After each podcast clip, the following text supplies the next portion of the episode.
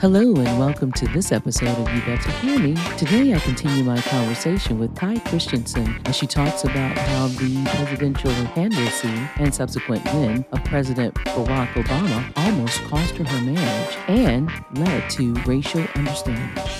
You're gonna be on many shows because we got many things to unpack. we got some things to unpack. What really? Really difficult time for us because he thought a lot of things about Barack Obama that just were not true because he was hearing them from the white community. Okay, okay, okay, okay. So let's let's back up a little bit. Let's back up. Yeah, Okay, okay. Yeah. So all right, we already know that he is 10 years older than you. Yes. And he had some some children. He was in a relationship previously. yeah, How did you meet him? And how and that that's gonna be, you know, because that's interesting as a black woman in a profession that's like a large number of them are white men that just Yeah. in the financial industry. That's Oh yeah. the way that it is. Overwhelmingly. like so. you, you know, you got you were in that relationship before you got in the industry, I think, right? Oh or yeah. you? So I I I actually met my husband when I was 18. Um, and he was 28. So we met in New Jersey, surprisingly enough. Um, his sister moved out to Philadelphia, which is about 45 minutes from my house, um, to be a nanny for the LDS church. And like I just explained to you, there were not that many LDS churches in Right. back east.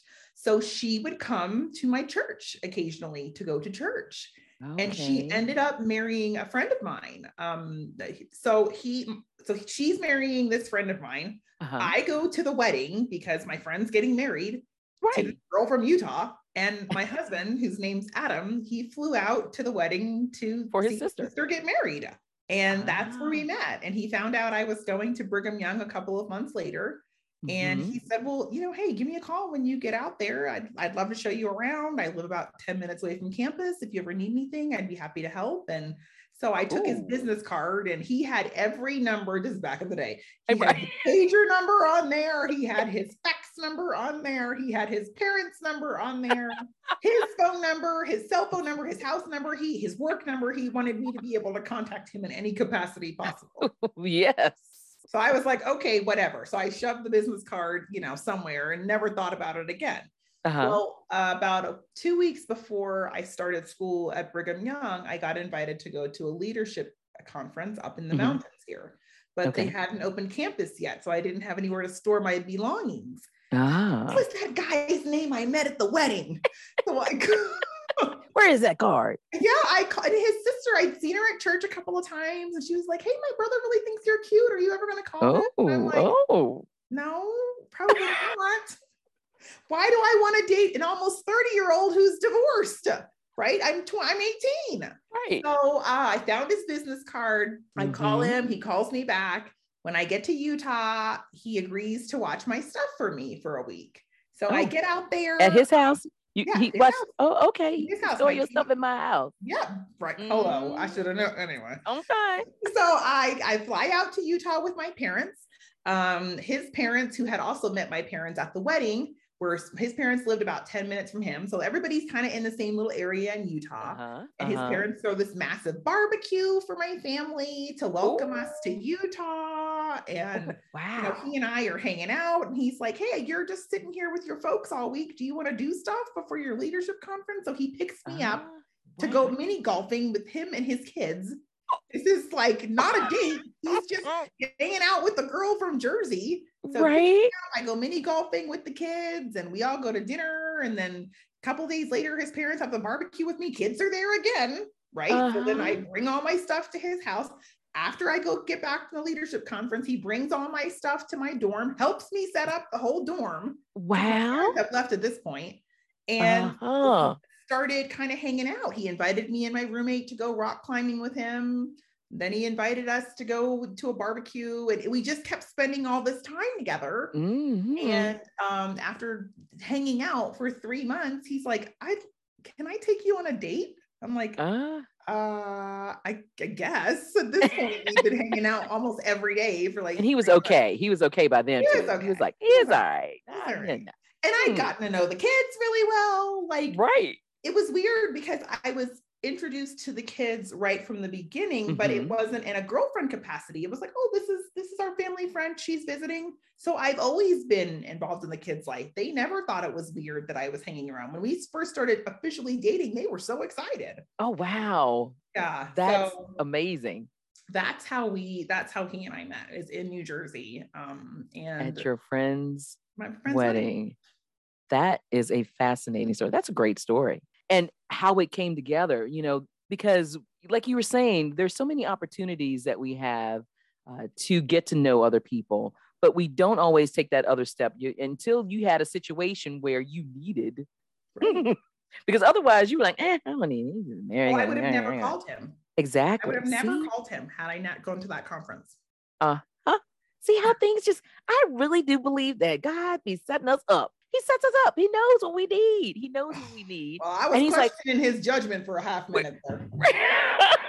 he's funny too now. I didn't say he didn't have a sense of humor. he now. got a sense of humor, all He's real funny. He's real He funny. So, does. okay. So so you were about to say, go on. Oh no, I was just gonna say. So so obviously, you know, I am I am young. I'm in college.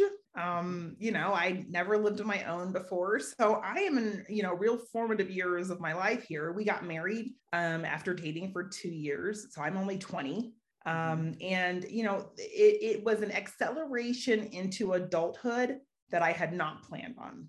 Um, Right. I hadn't gotten really vested in how I felt about the world, how I felt about life in general, things that I liked. I barely knew myself as a person. And then here I am, someone's wife, and then here I am, someone's mother. Right. So I, in a lot of ways, it catapulted my emotional growth and then stunted other aspects of my emotional growth. Mm, So that took a long time to work through. Yeah. It became Yeah. very apparent when Barack Obama, circling back to him, Right. Yeah. Let's get back to that. was running for president because he kept saying to me, I think you only like him because he's black. And I was like, no, I I agree with his his his I agree with all the programs he's unveiling. I agree with mm-hmm. his policy. I am listening to him stump all the time on CNN. I agree with everything that he's saying. Right. And um, you know, Adam was just he he had a real hard time with it as a lifelong Republican from a very Mhm. conservative state. Mhm. Um, he had not even considered a lot of the things that Barack was stumping about: free healthcare, right? Access to access to free healthcare, access to reducing tuition, right? right. Access to, if you remember, one of the major things he was stumping on in in the past as well was free college tuition, right? Yes, exactly. schools and things Exactly. free. And obviously, you know, Utah is a very capitalist state, so Mm. this was this was all seen as vulgar language. You cussing. Um, Why are you cussing? right so that that started real you know differences between the two of us real visceral Mm. differences where i believed in all things that were considered super super liberal to Mhm. to the mhm. utah community and looking back on it now i would say they were moderate principles at best right Mhm, there's nothing mhm. liberal about them um, Right. but the first time you're exposed to it as a conservative Mhm. it's it's it's it's, a little scary right Unseemly. This is unseemly. yeah.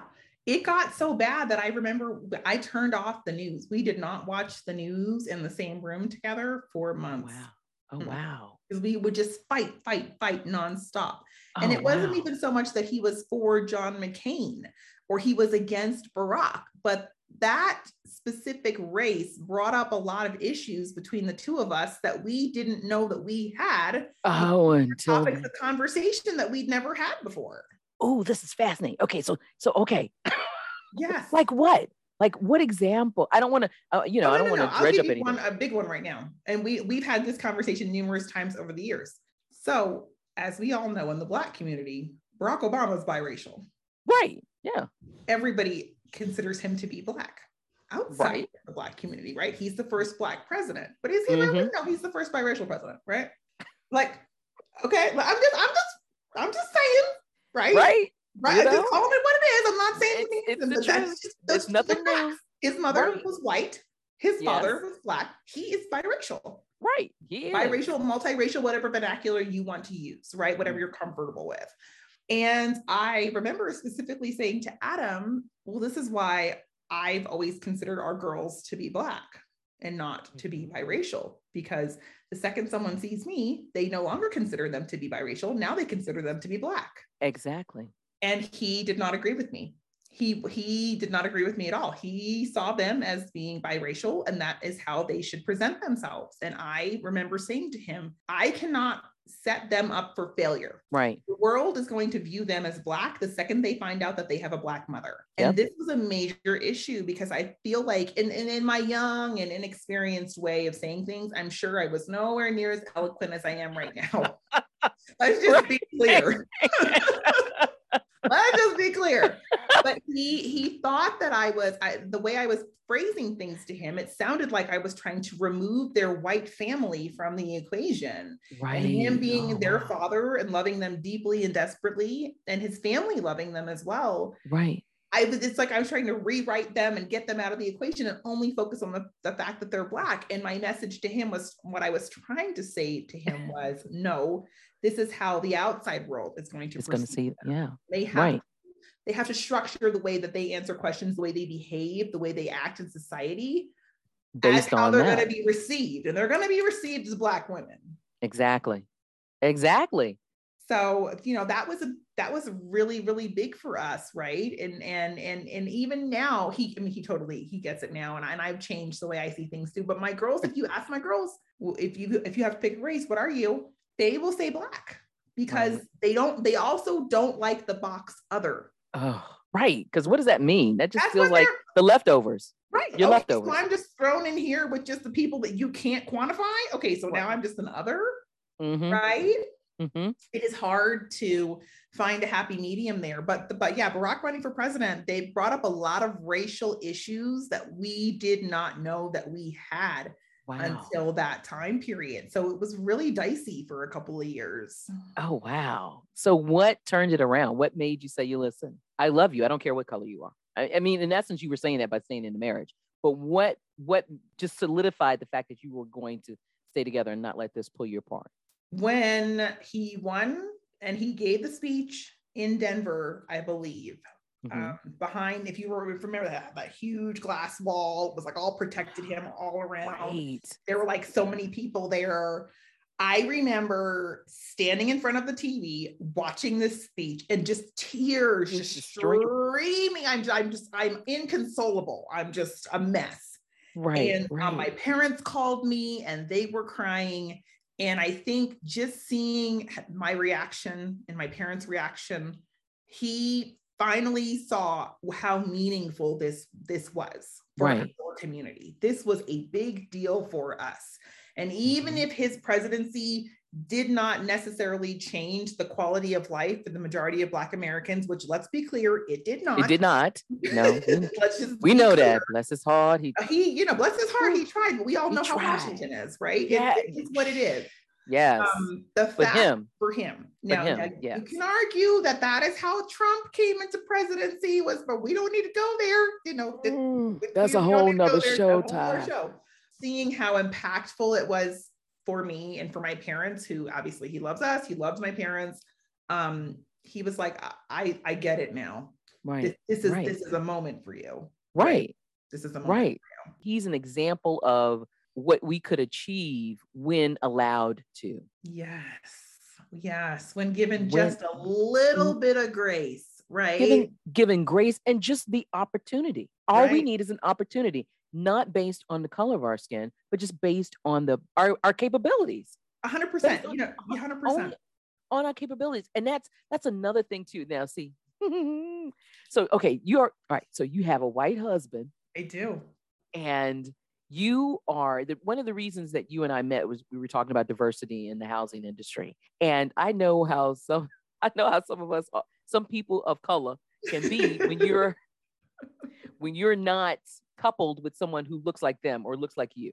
There's Mhm. there can be a little bit of salt, some shade. Because I've I've dated outside of my race and I used to get it too. And I'm like, really? Yeah. you, I'm so black you don't even understand. But This is what you point out. You point Yeah. out who I Oh yeah. chooses who I choose to be with and who Oh yeah. who chooses to be with me. Okay, that's your 100%. issue. And Yeah. and so I, I remember writing this, I wrote this um this essay one time called um Not Black Enough, Too Black to Care. Woo! That's a word. Girl, come on, Come on. It's now, so true though. And they and I had been treated for the better part eh, up until maybe the last five years. Okay. So mm-hmm. now mm-hmm. Adam and I got married in 2001, right? It's right. 2022, the year of our Lord. Okay. We've been together a long time. right. The first 15 years of our relationship, let's go, let's go back. The first five years of my relationship, we uh-huh. literally uh-huh. had people pointing at us. Oh wow. In grocery stores. What? Small. Oh yeah. Again, this is just married time. I tack on two years to that when we were dating. I've been with this man oh, since 1999. 1999 wow. in Utah. Oh, in Utah. Utah. Okay. Yeah. First of all, that's yeah. I'm, that's, I'm, I'm the fleck of pepper in the salt bowl. Okay? yeah, you are. You you at you and you in the salt flats. Right? Literally. Literally. Literally. Literally. So you you take that into account. So the, for the first five years, we're getting pointed at everywhere we go. Right. Next wow. five years, maybe not so bad. It's only been the last five years where I have not been made to feel like a complete sellout to the black community because I am married to a white man, and then God forbid I had children with yeah, him. You procreated with him, right? I procreated and I contaminated the DNA pool. Right. This is this is this was my lived experience for a really long time, and more so, uh, to be honest with you, outside of Utah, because there are so few people of color here. It is almost right. expected that you're going to marry someone who's white. Right. That's right. Pretty, right. Pretty typical. When I see a couple that's a black black couple or a Latin Latin couple here. Mm-hmm Right. It, it's interesting because it's mostly biracial. There's a lot of biracial couples here, a lot. Right. Oh, okay. Um, so, but I don't need to be made a sellout because mm. I just so happened to fall in love with someone who, who doesn't from my same cultural experience. Right. It Ooh. is what it is. And I'm going through enough on my own trying to make this work. I don't need this added pressure from y'all. I don't need the added pressure because he's not black. Like we have a whole marriage we're trying to like just two people here. in a marriage doesn't even get right. Exactly. And why is it anybody's business? Why is it y'all's business to be yeah. giving me shade because I of who I love? Mind your business. That's what I want to tell people. Mind your business. It, it's hard, you know, and you have to have specifically when I don't feel like I can like for years I didn't feel like I got acceptance from from the minority community, specifically the mm. black community because I was married to a white guy, you know, and it makes it more difficult when I have to have conversations with him like, what is white privilege when I oh. don't oh. have the support of my brothers and sisters behind me? Oh, right? It's yet another I'm, podcast. I'm out here on my own. you got my number there. You can call me. I, I got your back. I got your back. but it's oh. hard, you know. I mean, and I, I, I am grateful for the opportunity to be married to a white man because I know I have changed his vantage point mm-hmm. and the mm-hmm. vantage point of his family, his siblings, his friends. Right. They all mm-hmm. look at mm-hmm. the Black and minority community differently because I am a part of their lived experience. Right. And so and when see? it's time to have conversations about Ty, I don't know how many times people call me that. Well, I explain this white privilege thing to me. Now I can't be the spokesperson for the black community. I can tell you what Ty thinks. Right. Right. Which is what the first thing I'll say. I don't know what black people think. I know what I think. Exactly. I'm a black person. So, you know, add that to your data point. Right. This is the opinion of one black person. Right. Exactly. I'm very clear on that. But especially during summer 2020, Ooh. after George Floyd's murder, girl, my phone was ringing off the hook for weeks. Oh Wow. Every friend I had, I feel so bad. What can I do? I was unaware. Oh, and it's and I laugh because I'm not laughing at the situation, but it's just wow. Yeah. Lots of deep breaths. Yes. Because they mean well. Well, exactly. They That's mean well. And the fact well. that you're reaching out to someone that you know is going to A, be honest with you, and B, not judge you for being uninformed and keeping your head in the sand. Because where were you when Tamir Rice died? Where it's were you when Philando Castillo got killed? Where were you when Trayvon Martin was murdered in, you know, in the middle of in the neighborhood? In the neighborhood. Okay, well, what are we talking about here? Where have you been? Where I digress. You're, Come on. You're, you're, interested now. Okay, great. Let's have this conversation. Have you heard of Mike Brown? Oh, you haven't heard of him either? Right? Like, okay. Here's the list. Right. Here's the list. Right. So, so, so let's, so they're calling to get I don't know if they wanted it. I never figured out. Do you want encouragement? Do you want me to tell you you're not a bad person? You're person? okay. You're right. Right. You're not you're not the monster. I mean, what what yeah, do you need? What, what, what do you need from me here? No, you want to know how you can help? Okay. Well, can we let's let's start with how are you raising your children? Right. Are you raising your children to be inclusive of other cultures?